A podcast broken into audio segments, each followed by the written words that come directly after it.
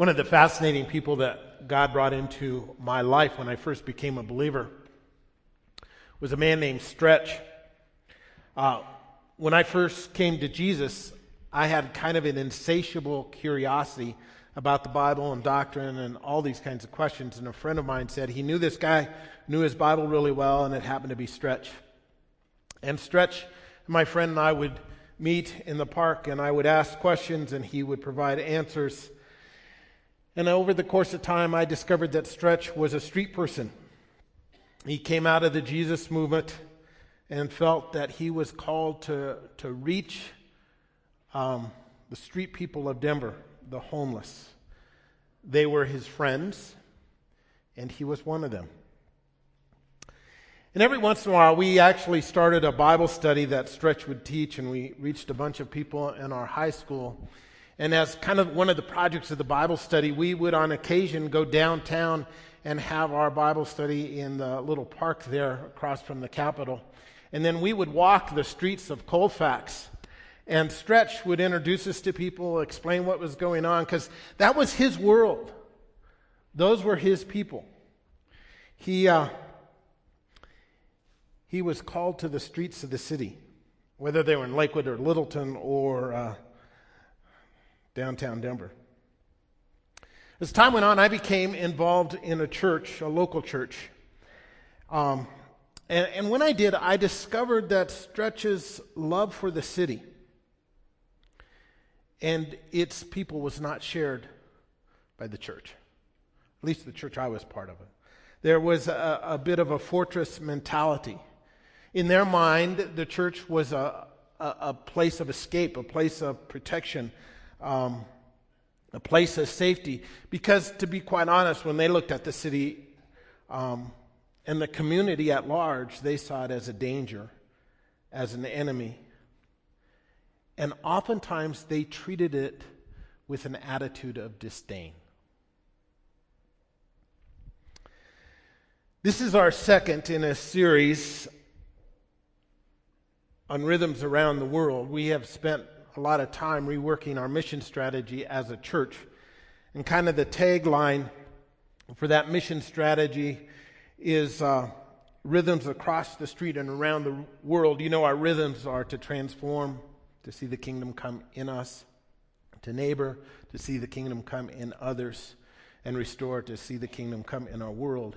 And we believe missions is the call to take those rhythms and not only have them happen in our church, but to extend them all around the world. So uh, we came up actually with three key areas of focus for us as a church. One is local ministry, ministry in our community in the city. The second is development, uh, ministries like compassion and Plant with Purpose that do environmental work, and Compassion obviously uh, sponsors kids around the world. And then the third area of focus is unreached Muslims. An unreached group is uh, a group of people that doesn't have access to the gospel. One of the largest groups of the unreached is the Muslim world. And that's our focus. And to be quite honest, through this series, we kind of have a goal to help you know, to help you understand what's going on in the world, to motivate you to, to pray uh, and get involved on a prayer level with what God is doing in the world, to motivate you to give, whether that's adopting an, a passion, a compassion kid or adopting a missionary that you're going to support, or even go full time or at least on a, a short term vision trip to capture what's happening. And last week, we looked at the Great Commission. And if you were here, if you weren't here, I'd encourage you to listen to that message because it kind of lays out how we see missions. Uh, and I think might give you some fresh insight into the Great Commission. It's, it's really not a commission that is telling us and to go and get people to make decisions for Jesus. It's a commission that is telling us to go and create disciples, in other words, followers who obey Him completely. And it assumes that every one of us is to be involved in that because it says, as you go, assuming that if we're a follower of Jesus, obviously we're going to be on mission, and his mission is to reach all the nations of the world. In fact, uh, we, we said what we should tell people is God loves you and has a wonderful plan to reach all the nations of the world for His glory. And we get to be a part of it. And hopefully you caught that last, last week. This morning, I want us to look at local missions and ask the question why? Why should we be involved in local missions? I thought missions was something we did over there, that it has to be cross cultural, perhaps overseas. And I think the calling for missions is, not just over there, but here as well. I, I think sometimes we wish it was just over there, because if, if it was, we could simply pray and give money and kind of, you know, that's the extent of our involvement. But when you begin talking about local missions, the, the challenge is not simply to pray and give money, but to get involved. So I want to look at Acts 1 8 just for a moment. We're not going to spend a lot of time there. But you kind of get a vision and pick up Jesus' vision of what missions encompassed in Acts 1 8 says there, remember, Jesus has just been resurrected. He's talking to his disciples, kind of laying out the game plan for the church moving forward. And he says, But you will receive power when the Holy Spirit comes on you, and you will be my witnesses in Jerusalem. Well, they're in Jerusalem. Jerusalem is their city, Jerusalem is their community. And it's interesting, his notion of being witnesses, he's saying, You're going to be my missionaries. And the place it's going to start is your hometown, in a sense, your own community in Jerusalem and then in Judea, which is kind of like the state, and then Samaria, and then to the ends of the earth. So missions is not just something that's foreign or over there, it is that, but there are concentric circles, and it gets bigger and bigger and bigger. So we have a call to be involved in local missions. So here's my question for you this morning What is your heart like for our community and our city. You know what's really cool about the hub? If you go up the stairs, you can walk around the hub, and if you go up there at night and you look out the windows on this side, it's an incredibly cool view. Because you get a, a vision, a view of the city of Denver and the metropolitan area. And I'm just curious that if you walked up there tonight and you stood and it was a clear night and you could see down into the city and see all the metropolitan area, how would you respond?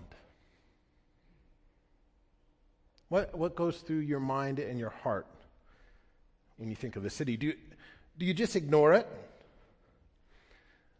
Does the community in the city not even register? I, I think sometimes that happens to me. I get so involved and everything going on in my life, in my little world, in this church, that, uh, man, the last thing on my mind is the community or the city. There are some people who, if they stood up there and looked at the city and the metroplex, they would see it as the enemy. It's that godless society in rebellion. It's everything that is opposed to Christ. There are some people who would stand up there and look at the city and it would scare them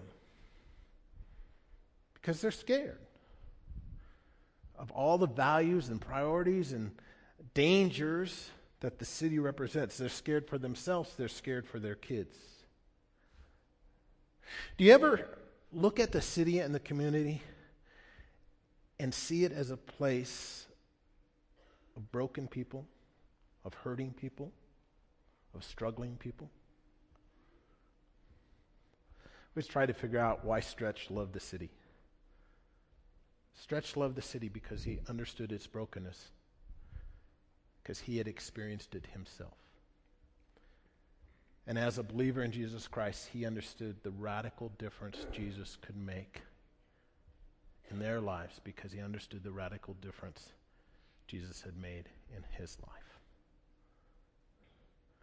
Do we ever look on the city and the community with this, the, this sense of compassion, with this sense of calling with this sense that God has put us on mission in this place for those people.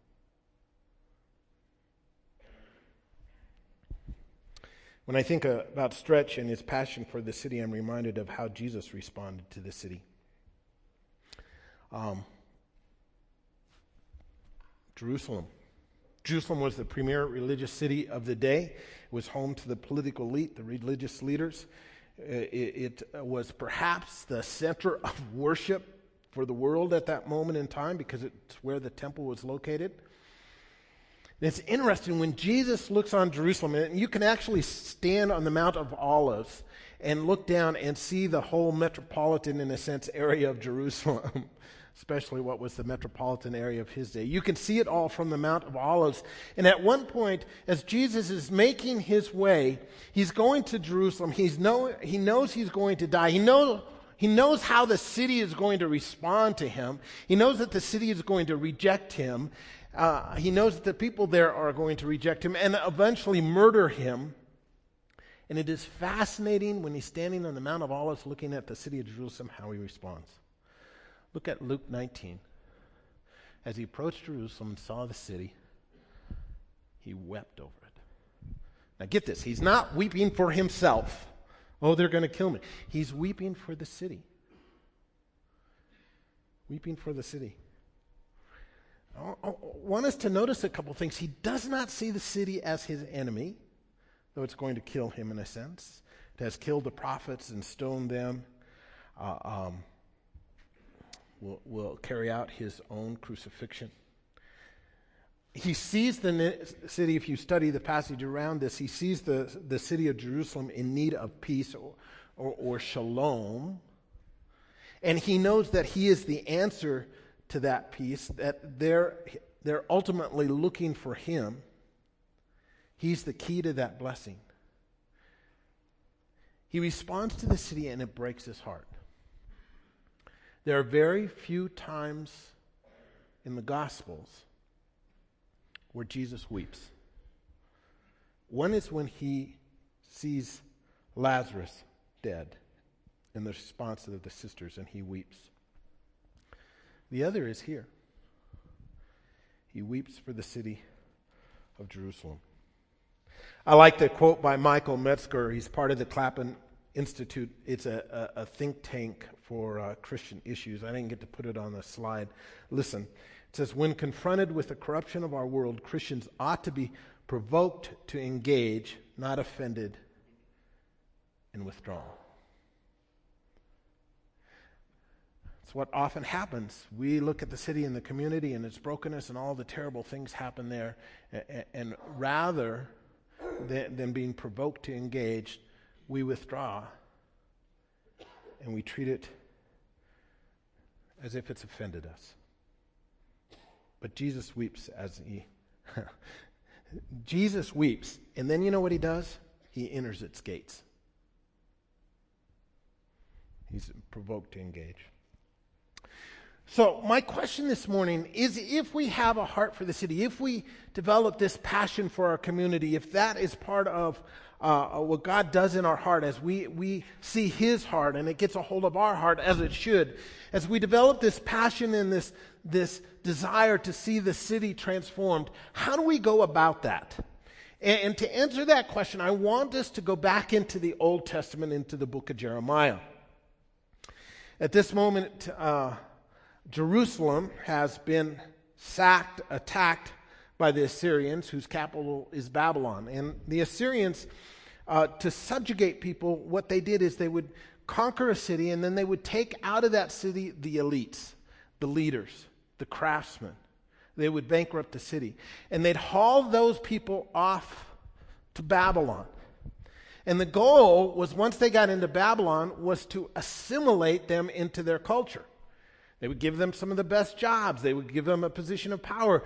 And that would just help them assimilate because they want to climb the ladder. They'd take on the Babylonian culture. They'd be educated in the Babylonian schools. They would be part of the power structure.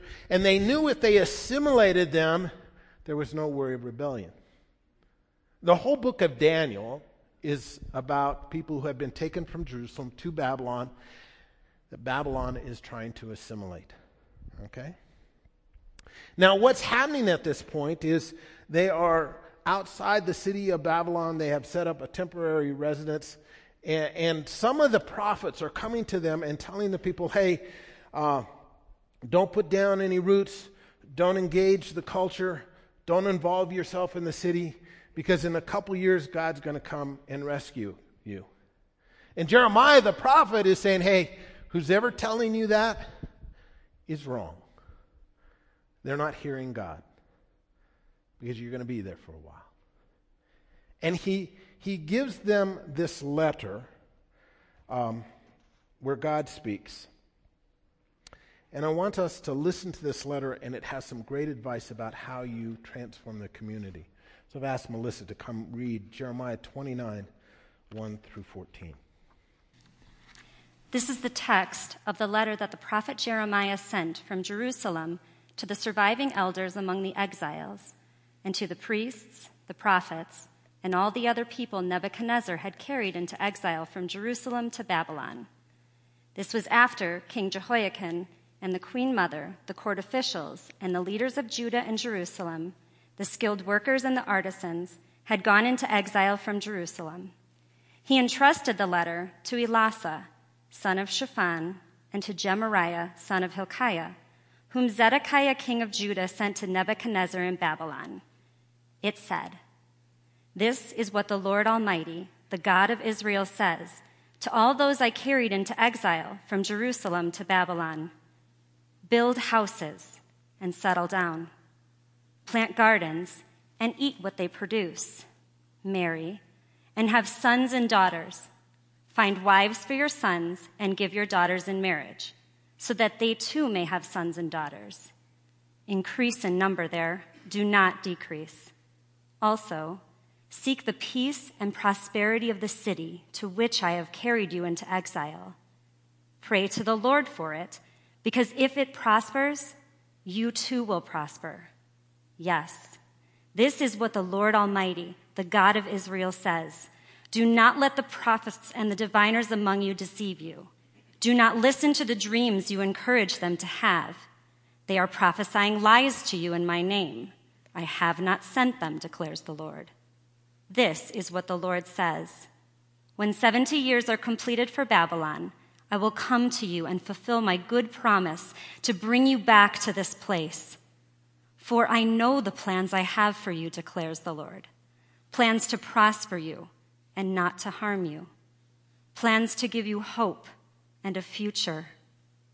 Then you will call on me and come and pray to me, and I will listen to you. You will seek me and find me when you seek me with all your heart. I will be found by you, declares the Lord and will bring you back from captivity. I will gather you from all the nations and places where I have banished you, declares the Lord, and will bring you back to the place from which I carried you into exile. The word of the Lord. Thanks, Melissa.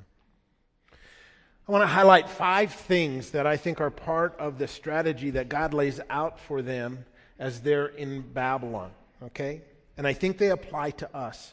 The first is this it's under the notion of mission. In verse 4, it says, This is what the Lord Almighty, the God of Israel, says to all those I carried into exile from Jerusalem to Babylon.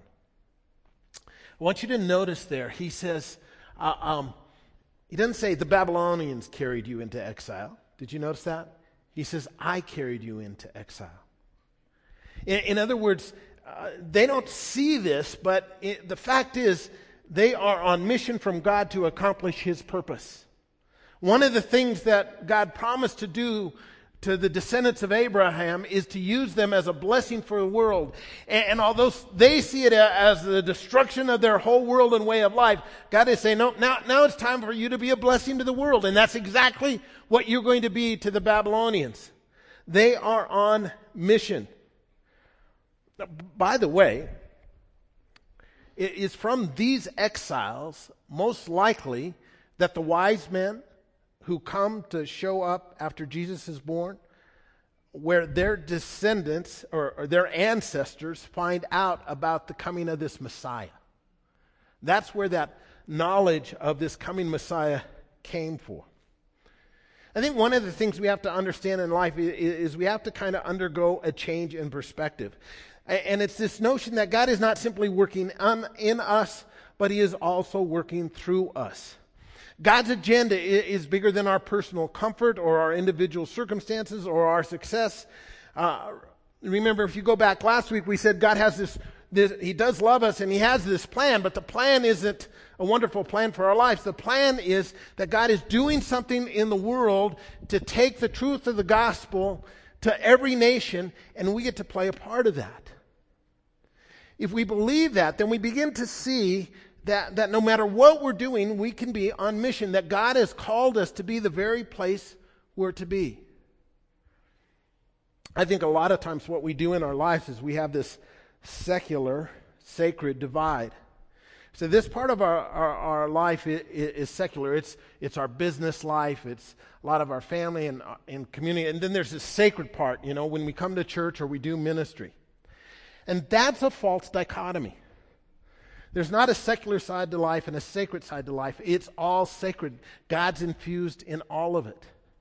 And God has you in the neighborhood He has you, and the job He has you, and the community He has you, and the relationships He has you, because they're a platform for His agenda to be accomplished in terms of the big picture agenda of the world. Now, we might not see the direct connection to the big plan, but it's there. He's in the business of bringing about his kingdom and the restoration of all things, eventually cataclysmically at the end. But if we're faithful and obedient, then we can infuse every part of our lives with meaning because we can do it for the king and the kingdom.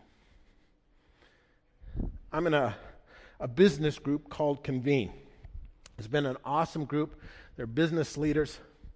And, one of the continual things I hear these guys tell me is that their business is their business and they try to infuse Christian principles in it, but then ministry is ministry. And there's this underlying notion that if they can, can somehow put time into ministry, then that really has significance. And this business stuff, that, that's just a way to make money and a living and fuel ministry. That's not true. Uh, uh, one of the guys in the group, a friend of mine that I really like, really like this guy. His name's Dave. He's just brilliant. He's a marketing guy. He's most creative person I ever met. And he's talking about all this creative marketing stuff. Yeah, it doesn't matter. I, I want to do this prison ministry. And I go, do the prison ministry, but quit talking about this stuff not matter. You make this huge we need you in the advertising world to be a Christian and proclaim the kingdom there and do it from a Christian perspective. And that's part of the mission, part of the kingdom. And that has as much significance as prison ministry. And he just can't get it. And I keep beating on him. Not nicely. He's got to get it. Look, God calls you to be a teacher. It's kingdom business. God calls you to be a nurse. That's kingdom business. God calls you to be a lawyer. That's kingdom business. God calls you to be a plumber. That can be kingdom business. Because your heart, your attitude, you see God's will be done in every area of life. That's part of the bigger mission. Now go beyond that.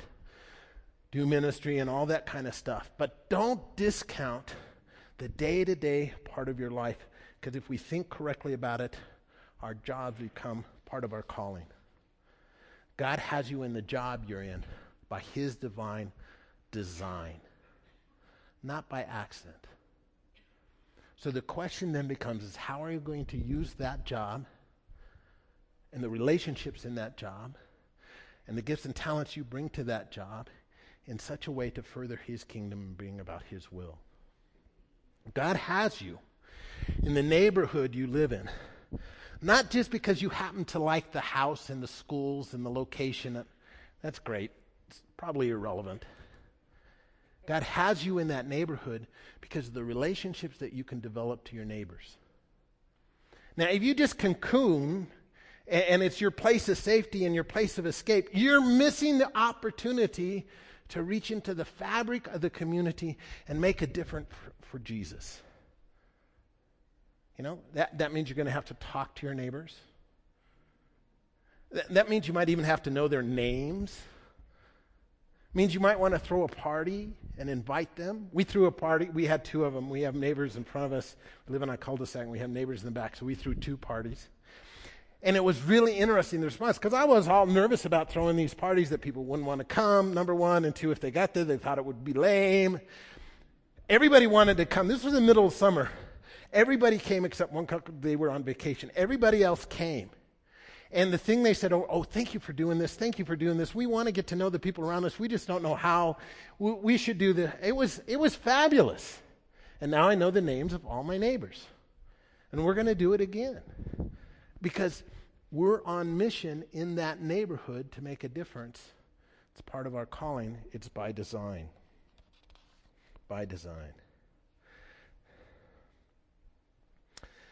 Second, first thing is to understand your mission. The second thing is to be challenged to engage, engagement. Verse 5 says this. It says, Build houses and settle down, plant gardens and eat what they produce, marry and have sons and daughters, find wives for your sons, and give your daughters in marriage so that they too may have sons and daughters. Jeremiah is saying, Look, uh, get fully engaged. Invest in real estate. Buy property. Build houses. Get involved in the economy. Marry. Become part of the fabric of the culture. And you say, wait, isn't, isn't that what the Babylonians want?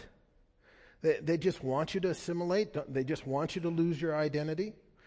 Well, well, God doesn't want them to lose their identity, but neither does He want them to simply disengage. Uh, um, they want to think, oh, my engagement, my, my time here is just temporary. And he say, no, it's going to be a while. In fact, it's going to be a generation. All you guys alive now probably will be gone when, when I bring them back. You, you, see, the danger, I think, for us as believers at times is what I, I'm going to label tribalism. Tribalism is when you identify your people and your crowd. And that's oftentimes what we do as a community of believers. We identify our people in our crowd. And then we just act for the benefit of our people in our crowd, and that's all we hang out with. We, we, we make, make forays into the community or forays into the city, but usually we do that for our benefit. That was the temp- temptation for these Jews. They wanted to stay out the side of their, their, the city, develop this little enclave, and then they wanted to kind of do forays of business so that they could kind of use the city economically for their benefit, then retreat back into their little enclave. They, just wanted to, to use the city and use the community for its benefits, but they didn't really want to engage and become part of the fabric. I think that happens to us unintentionally for a host of reasons. One is busyness.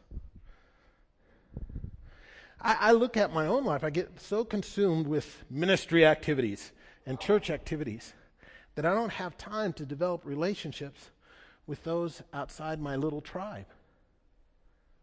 And I become isolated, not intentionally, but unintentionally. You know, and you begin thinking about work schedules and all the kids' activities. You need some time to rest and recreate, and suddenly you don't have any time, so you narrow your tribe to just your family and a few church friends, and you disengage. Some of it is perspective. Sometimes we think, I think, I should say, sometimes the church thinks that our job in the community is simply to win people to Jesus, and that's it. It's kind of like the, the community or the city is this dirty lake, right? And all we're supposed to do is to catch fish out of the dirty lake. And if we do that, we've, we've done, we've fulfilled our, our, our calling. But hopefully you're picking up that if we're really about the, the kingdom, it's not about catching fish out of the dirty lake. It's about catching fish, but it's also about going and cleaning up the lake. Because the day is going to come when the lake gets cleaned, and we can be part of that now. Sometimes we engage in tribalism out of fear. We're afraid that if we engage, we will get tainted or corrupted. And maybe oftentimes it's not fear about us, it's fear about our kids. We, we want to create our own tribe that's safe, right? So, so our kids won't get corrupted. So our, our kids won't get tainted. And I understand that that's a huge tension. Uh, um, how do you be salt and light and, and be a good parent? And I think every family has to figure out how they play that out. But I don't think fear is a justifiable excuse for disengagement. Jesus says, not to be of the world, but you're to be in the world. Well, that isn't true just for adults, it's true for all of us. So, how do I take my kids and train them to be in the world but not of the world? Just disengaging them isn't necessarily good training.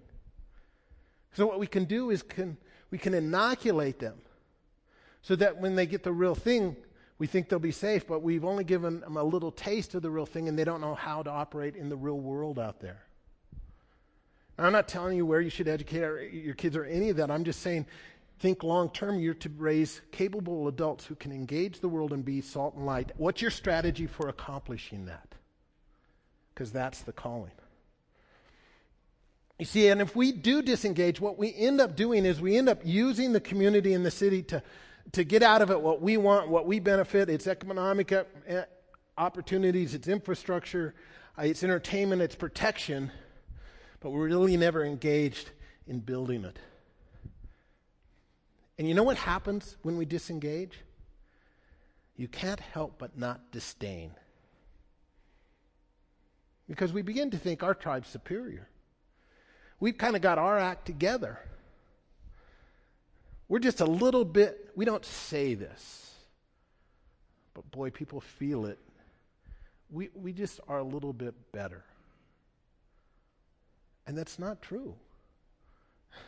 Believe me, that's not true. I got news for you. The church is as broken and messed up and has as many struggles and problems, people inside the church as those outside the church.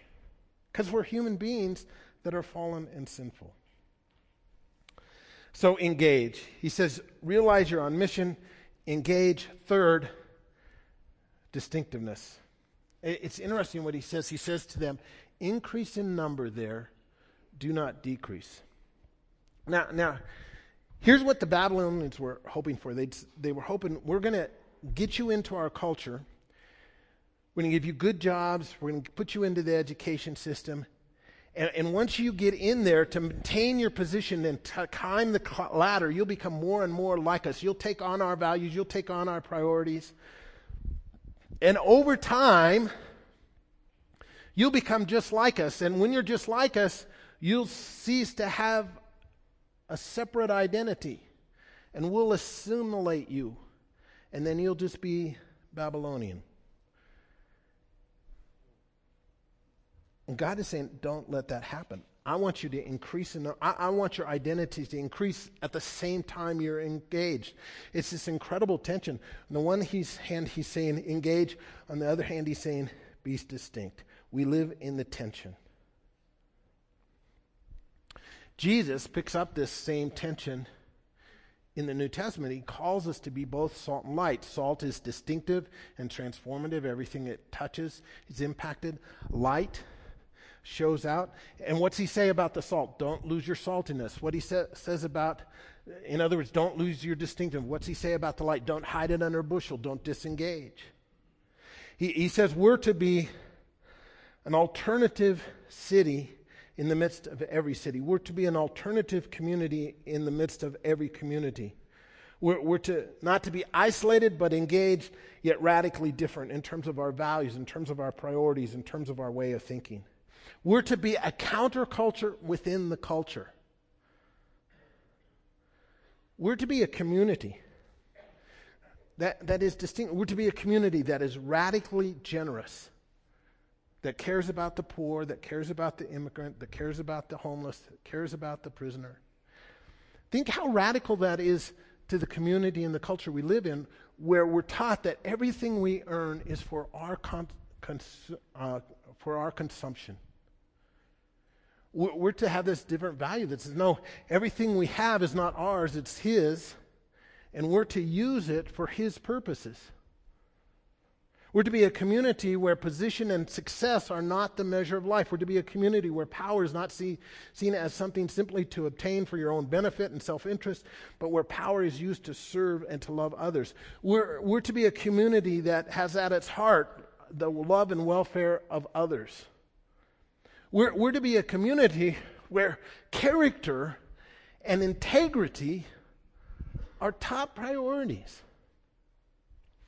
was meeting with one of the employees in my wife's business this week, and we were talking about how to increase sales. And one of the things she had on her paper is you have to decide whether you want to have integrity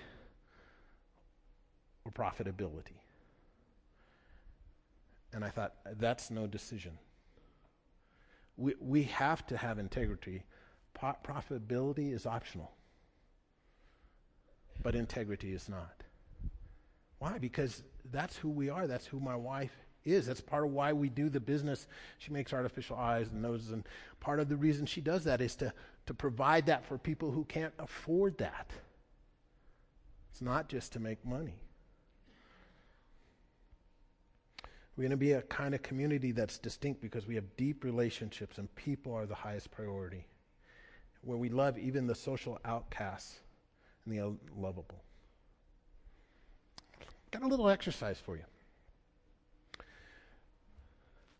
If you sit down with a piece of paper and at the top put this question What is different about me? How would you answer that question? What if you did an inventory? What would you discover is different? Your priorities, the way you use money, your relationships, values, your language, your demeanor, how you do business, how you exercise compassion, your attitude. Then turn the paper over and write this question Does anybody notice?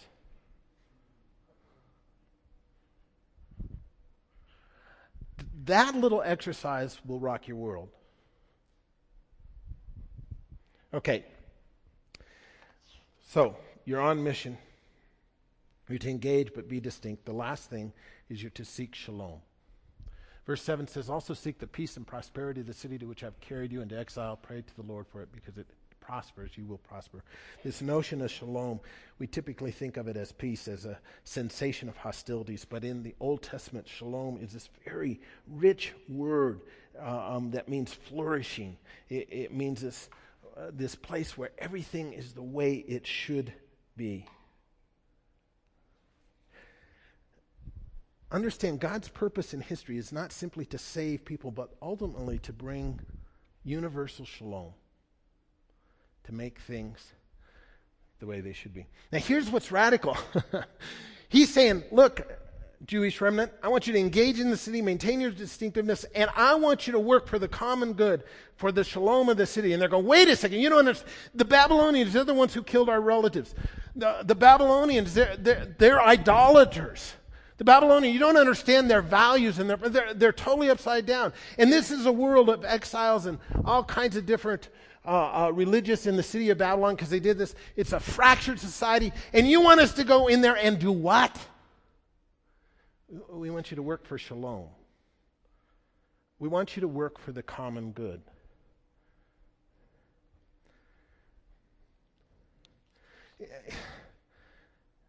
You see, life cannot just be about us.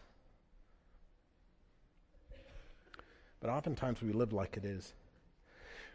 What that means is where there is homelessness, we want to provide shelter. Where there is hunger, we want to provide food and clothing. Where there is an unemployment, we want to provide uh, job centers and create employment opportunities. Where there's child abuse, we want to start parenting classes. Where there's rampant divorce, we want to create marriage mentors. Where there's addictions, we want to start 12 step groups. Where there's a, a, bad education system, we, we want to start alternative schools for the marginalized and the forgotten. Where there is racism, we want to build bridges to those who are different than us. Where there is literacy, we want to teach people how to read. Where there's immigrants that don't know English, we want to st- start English as second language class. I mean, all that's part of the calling of the church. All that is part of the calling of Christians because we're called to do something about the common good. Why are we involved in local missions and all of those kinds of things? It's because we believe that the calling is on us to create shalom. In Isaiah 65, you get a picture of what shalom looks like. There's great public health, and there's celebration, there's happiness, and there's housing, and there's food for all, and there's an absence of violence, and there's meaningful work, and you see the whole community transformed. All that is kingdom work. say, how can we do that? That's dangerous work. Well, notice the last thing he says in verse 10. This is what the Lord says When 78 years are completed, I will come back and fulfill my promise to bring you back, for I know the plans I have for you plans to prosper and not to harm you. Remember last week I said when you're on mission, that's when the promise is that God is with you. See, here's the point. When we come into a relationship with Jesus, the one who dies for us even though we're broken, he fulfills all our ultimate needs and promises to take care of us. And because of that, we no longer have to live for number one. We can live and serve others in the community. We can give our life away because we know that we're giving it away into His hands and He will take care of us and take care of our kids and take care of our interests doesn't mean life will always work out the way we want it to. It does mean that God will accomplish his mission and we will fulfill his purpose. And if we live that way, we can love and love and love and serve and serve and love and serve and, and not look back. Because we know God has our back. That's the promise of the gospel. Let's pray.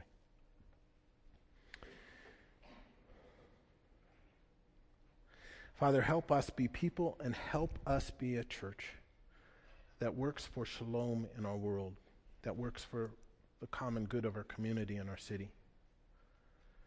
Help us see our whole life under the rubric of your kingdom, under the design of your kingdom, under the, the design of your call on us. And help us do ministry in such a way that people take note and glorify our Father. Lord, make us that kind of church, make us that kind of people, we pray in His name. Amen.